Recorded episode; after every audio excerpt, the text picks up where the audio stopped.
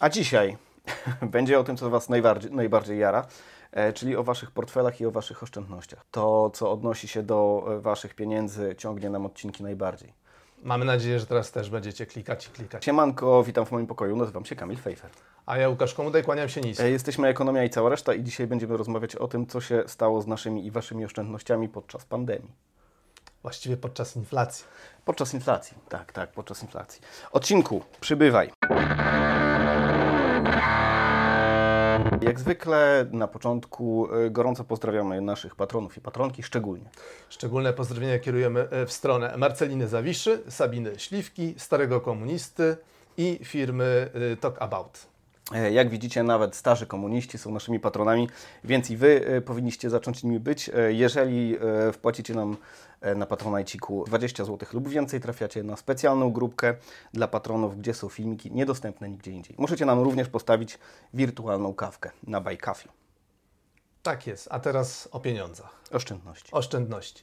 Więc to, co, czemu chcemy poświęcić Waszą uwagę, to jest kwestia tego, jak rosną nasze e, hajsy na naszych kontach bankowych. Czy rosną? e, rosną. Generalnie e, poza okresami pewnych e, taki, takich nietypowych e, anomalii, jak e, gwałtowny przyrost inflacji, jaki mieliśmy w ostatnim czasie, to e, jeżeli popatrzymy na wykresy tego, jaką sumę mamy na kontach, e, na, na naszych lokatach i po prostu na zwykłych rachunkach, no to ta linia jest cały czas rosnąca.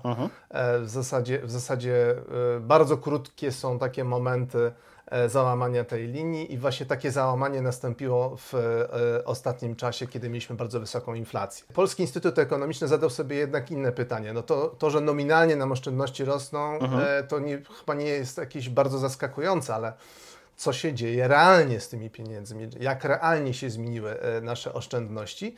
I wyliczył, że od stycznia 2020 roku do września 2023 roku realnie suma naszych środków, które mamy w bankach, skurczyła się o 5,4%. Mhm, Zjadła, zjadła ją inflacja. W ogóle to jest e, też ciekawa sprawa, bo jeżeli się przyjrzymy na wykres, e, który tutaj widzicie, m, oczywiście widzą go ci, którzy nas oglądają, a ci, którzy nas słuchają, go prawdopodobnie nie widzą.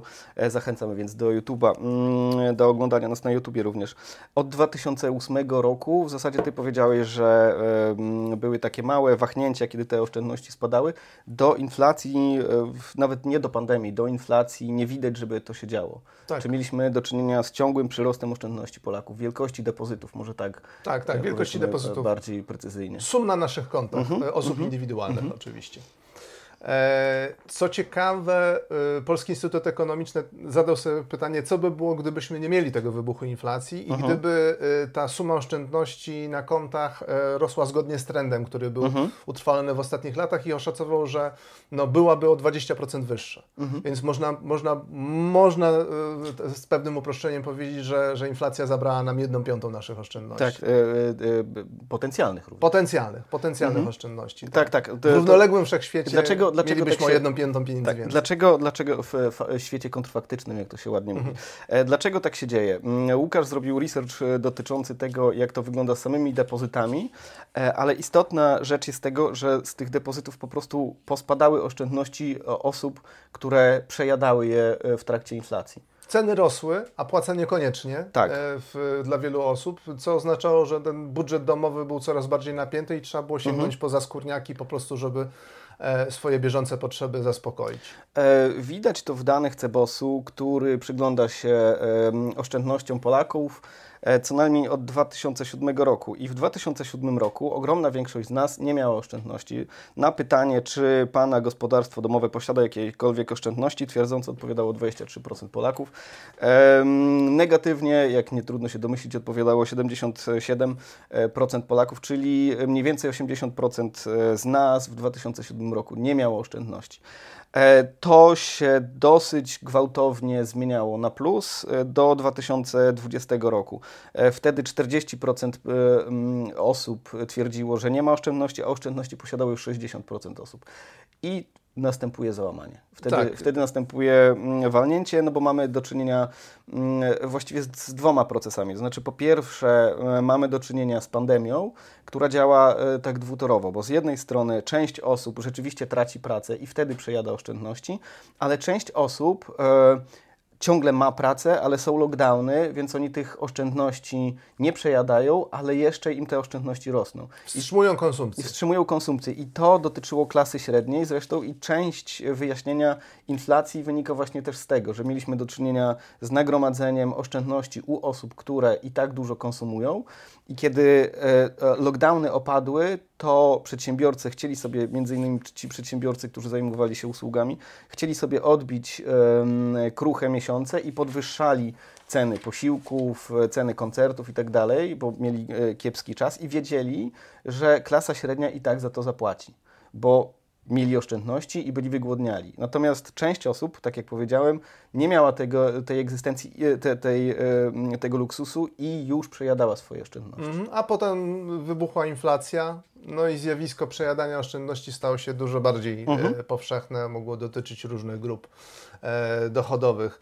E... Chociaż e, warto w, zwrócić uwagę, że jak zwykle zapewne, czy nie mamy takich danych, ale możemy powiedzieć z prawdopodobieństwem e, bliskim pewności, że dotyczyło to głównie osób biedniejszych, bo jak tak. zwykle osoby biedniejsze mają najgorzej, no, ponieważ nie mają dużego dochodu, nie mają więc też dużych oszczędności, a jeżeli wzrastają ceny, to oni nie mogą zachować oszczędności, bo po prostu nie, nie, nie mają żadnego dodatku. Zgadza się, zgadza się. Nie mają żadnej rezerwy, którą uh mhm. -huh. w każdym miesiącu mogli, mo, mogliby tutaj akurat poświęcić na to, żeby zapłacić wyższe mhm, rachunki. Uh -huh, uh -huh. E, I pojawiło się też jeszcze jedno zjawisko, o którym żeśmy w niektórych odcinkach wspominali, czyli z, zaczęło się e, inwestycyjne kupowanie nieruchomości. Mhm. E, to była próba ucieczki przed tą inflacją. E, e, banki nie dawały oprocentowania, które by były adekwatne do poziomu inflacji, w związku z tym trzeba było coś z tymi pieniędzmi zrobić, więc ci, którzy mieli tych pieniędzy wystarczająco dużo, dużo mhm. no mogli spróbować takiej Mogli się dokredytować. Warto też pamiętać, że na początku pandemii zbito stopy procentowe do wartości w okolicach zera. Nie, nie, nie wydaje mi się, że jedny, że chyba na, na najniższych wartości w historii, e, tak. w historii, e, po to, żeby mm, reagować na kryzys, który wyobrażano sobie, że będzie. Znaczy, mm. że jakby to miało być za, zapewnieniem Prewencja taka. prewencji, tak, tak, naoliwiania gospodarki. I wtedy to też część osób zamożnych wpuszczała dużą część swoich oszczędności w rynek nieruchomości i się na przykład dokredytowywała. Albo, się dokredy, mm. albo brali kredyty, bo, bo to było po prostu chwilowe Eldorado. No a później y, wiadomo, co się stało. Tak, tak. I yy, to nie znaczy, że mm, posiadacze powiedzmy średniej wielkości oszczędności, które nie wystarczają na zakup e, nieruchomości, e, mm, nagle wycofali te pieniądze z mhm. banków, no bo po pierwsze pieniądze w gotówce tracą tak samo na wartości jak pieniądze na koncie bankowym, a po drugie tak naprawdę y, takich sensownych metod lokowania e, środków finansowych, żeby nie tracić w momencie wysokiej inflacji, no nie ma aż tak, aż tak wiele. Mhm. To znaczy, no można sobie wyobrazić inwestowanie na giełdzie, ale to jest ryzyko. Inwestowanie w fundusze inwestycyjne, to też jest ryzyko. Mhm.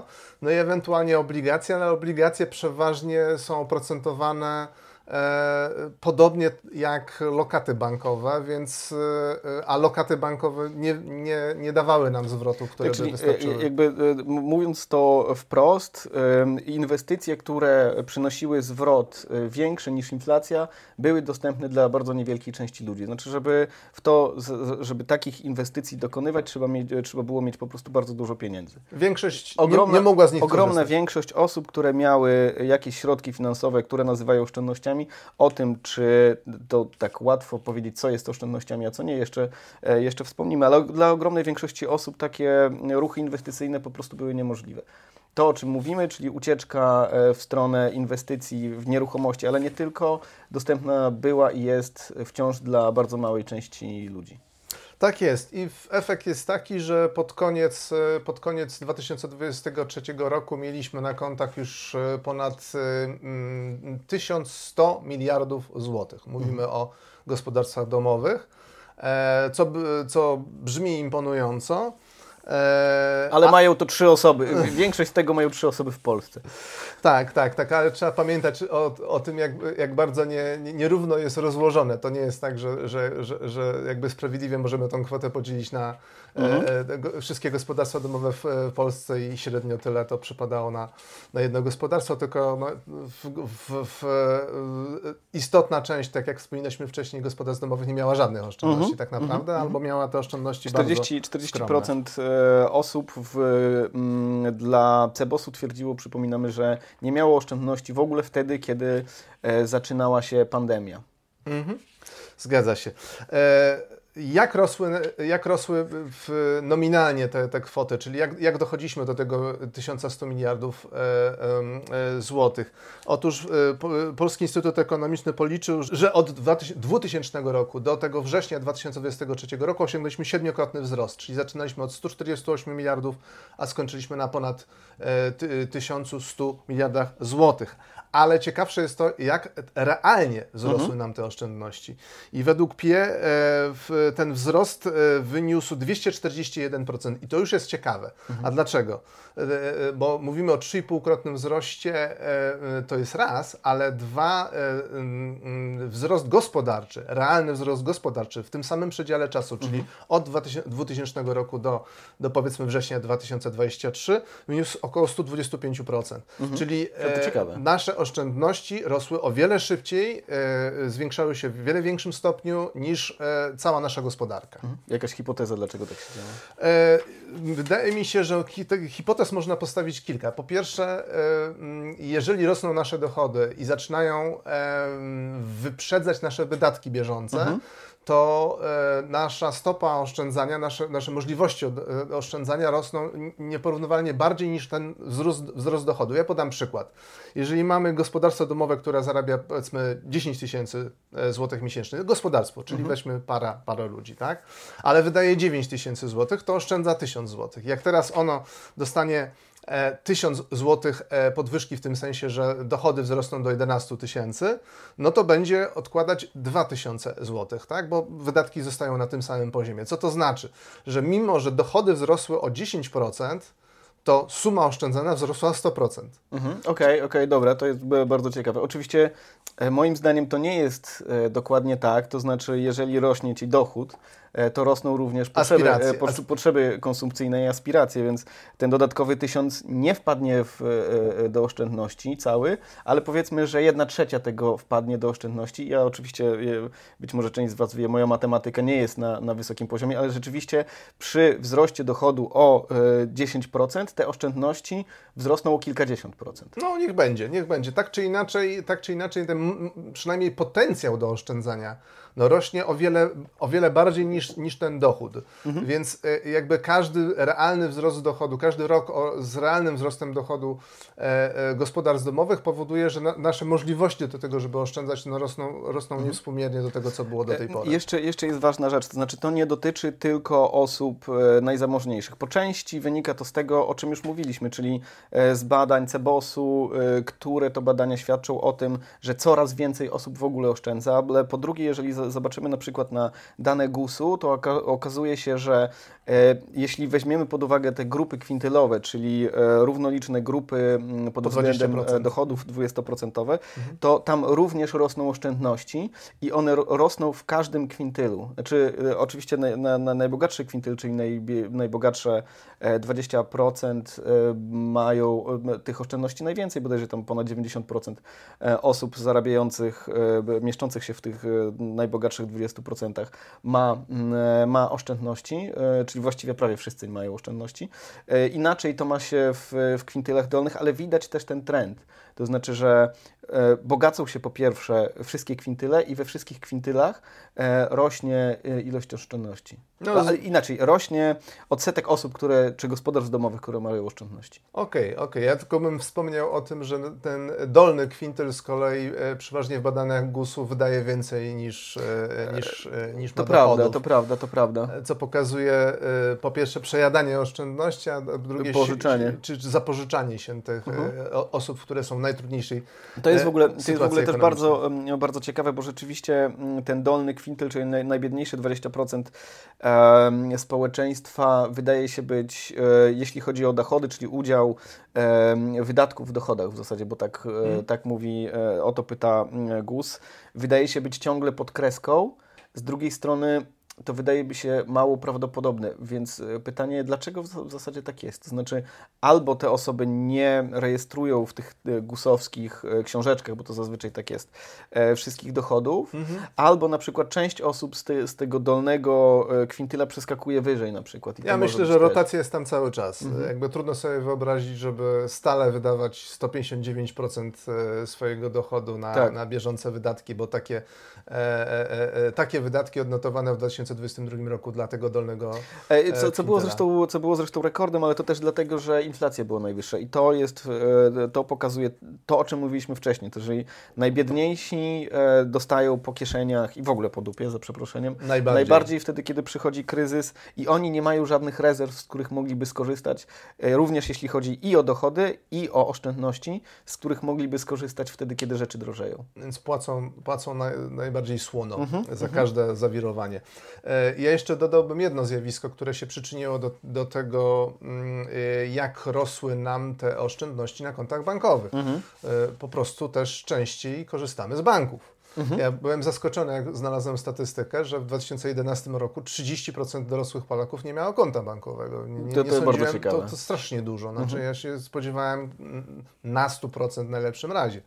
E, e, z, z, szukałem najnowszych danych dotyczących tego ubankowienia, nazwijmy to, naszego społeczeństwa i bardzo różne źródła podają różne, różne tutaj odsetki. Naj, najniższy odsetek, jaki znalazłem, to było, że tylko 4% nie mhm. ma konta bankowego, największy, jaki znalazłem, to było około 15%. Mhm. mhm. No ale w, jeżeli więcej y, y, dorosłych Polaków ma konta bankowe i korzysta z banków, to automatycznie trzyma tam swoje środki, nawet jeżeli one są skromne, mhm. co, co też przyczynia się do tego, że ta pula E, e, depozytów, y, lokat i tak dalej, wszystkich naszych e, pieniędzy w bankach rośnie. Tak, i tutaj dochodzimy do tego miejsca, że oszczędności oszczędnościom nierówne.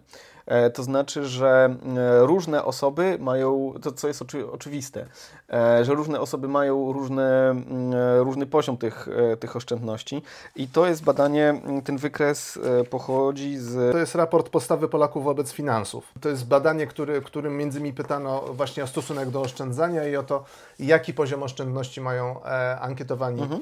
e, e, respondenci. To się, to się zresztą trochę, trochę nie zgadza z tym, co, um, co Cebos ma, bo... E, Ale to każdy, tym... każda metodologia, każdy sposób pytania będzie to miał prawda, To prawda, to prawda.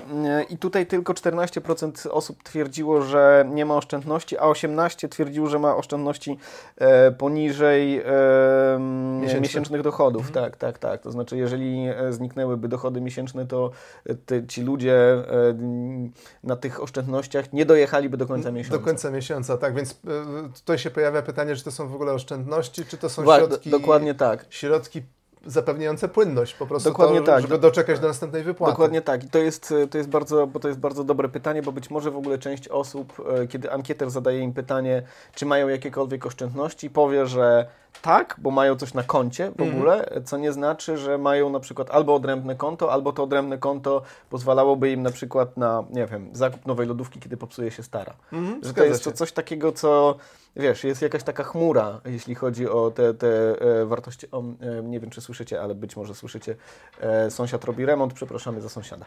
E, to jest taka chmura niesprecyzowanych właściwie, te, ten status tych oszczędności i tych środków jest trochę niesprecyzowany, bo to są takie oszczędności Schrödingera, nie? że one trochę są tymi oszczędnościami, ale trochę nie są, bo nie, nie wiem, posiadanie dwóch e, czy trzech tysięcy oszczędności, czy to są oszczędności. No właśnie. Jeżeli sumujemy tą, e, te dwie grupy, czyli ta, która deklaruje, że nie ma absolutnie nic i ta, która ma poniżej jednego miesiąca to dochodu, wyjdzie, to wyjdzie trochę blisko tego, co, co, co Cebos mówi, czyli, czyli tych 40%. Tutaj no, wychodzi 32%, mniej. trochę mniej. No, trochę mniej, ale to już się bardziej zgadza. Trochę. Ale jest pewnie większa grupa takich, którzy odpowiadają nie wiem. Mhm. E, mhm. więc tam też się mieści pewna grupa osób, które, które mogą mieć oszczędności bliskie tak, zero. I najciekawsze są oczywiście te wartości skrajne. Z jednej strony mówiliśmy tą wartość, e, oczywiście znowu e, osoby, które nas oglądają, wi widziały ten, e, ten cake, mm, a osoby, które nas słuchają, muszą sobie wyobrazić, że taki cake e, wrzuciliśmy gdzieś. druga skrajna grupa, czyli osoby, które mają e, oszczędności wystarczające na ponad 12 miesięcy. Jest to 10% e, przebadanych osób. Oczywiście też nie wiemy, jaka część z tych osób mówi prawdę, mm, natomiast to jest właśnie ciekawe i osoby, które mają więcej niż te 12, niż te 12 miesięcy oszczędności, uciekają z oszczędnościami, konwertując je na inwestycje, czyli na przykład właśnie na nieruchomości, na e, waluty, e, na obligacje, na akcje. Nie trzyma się 200 tysięcy na kontach, ale przynajmniej jeżeli dysponuje się takimi środkami, to one zaczynają płynąć. To trudno powiedzieć, gdzie jest ta granica. 50 tysięcy, 100 tysięcy, 60, 30. To jest Zawsze coś, będzie arbitralnie. Tak, to, to, to, jest coś dostępnego e, dla osób majętnych gdzieś tam mm, na odrębnym koncie, a reszta to są pieniądze, które są polokowane. Mhm. A ja bym chciał jeszcze powiedzieć o tym, jak, jak, jakby spojrzeć na te wszystkie sumy, które mamy e, włożone na konta bankowe yy, i je odnieść do naszego poziomu konsumpcji, bo są też takie wskaźniki. Mhm. Yy, w 2000 roku wszystkie nasze lokaty i depozyty w bankach były równoważne 31% wydatków konsumpcyjnych, czyli mhm. można powiedzieć że gdybyśmy wzięli wszystkie pieniądze z banków, to one by nam wystarczyły mniej więcej 4 miesiące życia mhm. E, naszych wydatków bieżących. E, tak. przy, czym, przy czym oczywiście warto pamiętać, że e, ogromna część z tych wydatków to są, znaczy ogromna część z tych oszczędności to są oszczędności najbogatszych ludzi. To nie jest tak, tak że tak, jak tak, wszyscy tak. jakbyśmy wyjęli te pieniądze, to by nam wszystkim wystarczyło. Niektórym wystarczyłoby na 12 lat, a niektórym wystarczyłoby do jutra. Tak, tak, tak. To są wartości uśrednione, więc jakby w, jeśli, tak, są tutaj bardzo duże nierówności. Tak, tak. Jeśli, jeśli, jeśli, o... jeśli chodzi o oszczędności, to ta, ta, ta kwestia nierówności um, oszczędnościowych wydaje się e, szczególnie istotna. Ja, ja bym w ogóle wrzucił taką konkluzję, że um, to, co pokazuje inflacja i to, że e, podczas tej inflacji e, spadały nasze oszczędności wyraźnie i to, że do wybuchu tego kryzysu inflacyjnego oszczędności rosły, e, z tego da się wyciągnąć wniosek, że oszczędności nie są wynikiem edukacji finansowej, jak chcieliby niektórzy, albo dyscypliny, tylko są funkcją głównie dochodów. Oczywiście to nie jest tak, że dyscyplina nie ma żadnego znaczenia. To znaczy, my możemy oszczędzać właściwie z, niemalże z każdej e, puli dochodów, natomiast czasami to po prostu nie ma, nie ma sensu. Nie ma sensu, tak, bo, bo na przykład y, odżywiasz się źle to, to, to, jest, to, to, nie jest mądry sposób tak. na, na oszczędzanie. Bo... Albo po prostu odmawiasz sobie, odmawiasz sobie bardzo wielu takich zwykłych, e, e, normalnych przyjemności. Mhm. I to jest coś, co, o, o czym warto pamiętać. To mhm. znaczy, że, że, że... Ja bym chciał jeszcze tylko porównać to, jak wygląda te, ten nasz poziom oszczędności mhm. w bankach do innych krajów, bo, okay. e, bo z, tym, e, z tymi czterema miesiącami sprzed 20 paru lat doszliśmy, w 2019 roku doszliśmy do 7 miesięcy. Uh -huh. E, e, taka, takie kwoty mieliśmy w, w banku w relacji do, mhm. do, poziomu wydatków konsumpcyjnych.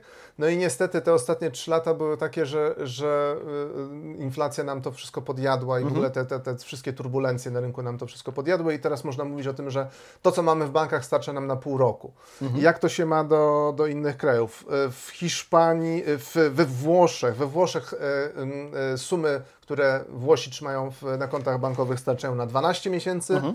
Konsumpcji, w Hiszpanii na 15 miesięcy, w Niemczech, Francji na 16 miesięcy. Tak, tak się mniej więcej mieścimy na tle no, słuchaj, no to, e, krajów Tak, tak, no to czyli, e, czyli to pokazuje znowu, to potwierdza tą tezę, że e, dochód definiuje wielkość oszczędności, dochód definiuje to, jakie mamy zdolności do, do oszczędzania, a nie, a, a nie edukacja finansowa i nie silna wola, chociaż też nie chcę być zrozumiany. To nie znaczy, że edukacja i to nie znaczy, że wola nie mają tu znaczenia. Oczywiście mają znaczenie, ale po prostu jeżeli weźmiemy pod uwagę to, że na różne rzeczy wpływają różne czynniki, to ten czynnik dochodu jest znacznie istotniejszy niż wola czy edukacja finansowa. On wyznacza potencjał Tak, tego, e, tak. jak, e, e, ile pieniędzy będziemy Tak, oszczędzać i ile pieniędzy będziemy inwestować. Prawdopodobnie wśród osób bardzo zamożnych mamy osoby, które ma, nie mają prawie oszczędności i pra, prawdopodobnie wśród osób bardzo niezamożnych również mamy osoby, które mają pewne oszczędności, jednak wśród osób zamożnych mamy znacznie więcej osób, które mają oszczędności, a wśród osób niezamożnych mamy znacznie więcej osób, które ma, nie mają oszczędności. Tak, masz takich znajomych, którzy bardzo dużo zarabiają, ale są ciągle w długach? Ja miałem okazję Nie, poznać. nie, ja miałem poznać takie, e, okazję poznać takie Czy ja osoby. mam mia- osoby, które bardzo dużo zarabiają? E, Mam no, no powiedzmy zarabiają cztery razy tyle, co ja. E, i, i, I są stale w długach i to mnie zawsze fascynowało w ogóle, jak można w ten sposób funkcjonować i być tak nieroztropnym, żeby, żeby popadać w coraz większe zadłużenie, mając takie dochody. No ale cóż. e, Uważajcie na siebie. Uważajcie na siebie, tak. Bogaci, uważajcie tam na siebie. e, dziękujemy bardzo. Tyle, tyle. E, trzymajcie się za portfele. E, ale wydaje się, że już będzie lepiej. Już widać zresztą pewne odbicie. Tak, chodzi- widać odbicie, jeśli chodzi o, o realną wartość naszych oszczędności w bankach, także mamy nadzieję, że to szarpanie naszych portfeli i naszych stanów naszych kont, e, jakie spowodowała inflacja, powoli odchodzi Tak, w przeszłość. a, a i inflacja miesiąc do miesiąca, ostatnio sprawdzałem dane e, z grudniowe, e, wzrosło znowu z 0,1%, czyli jesteśmy w zasadzie e, miesiąc do miesiąca, jeżeli e, be, be, brać pod uwagę ten wskaźnik, to od ponad pół roku ta inflacja jest już spokojna. Już są grudniowe dane? E, no. O, wspaniale. Przegapiłem. I tym, e, tym zaskoczeniem Łukasza Was pożegnamy. E, Zapraszamy na nasze sociale, zapraszamy na Patronite i zapraszamy na Coffee. Do, do zobaczenia i do usłyszenia. Trzymajcie się.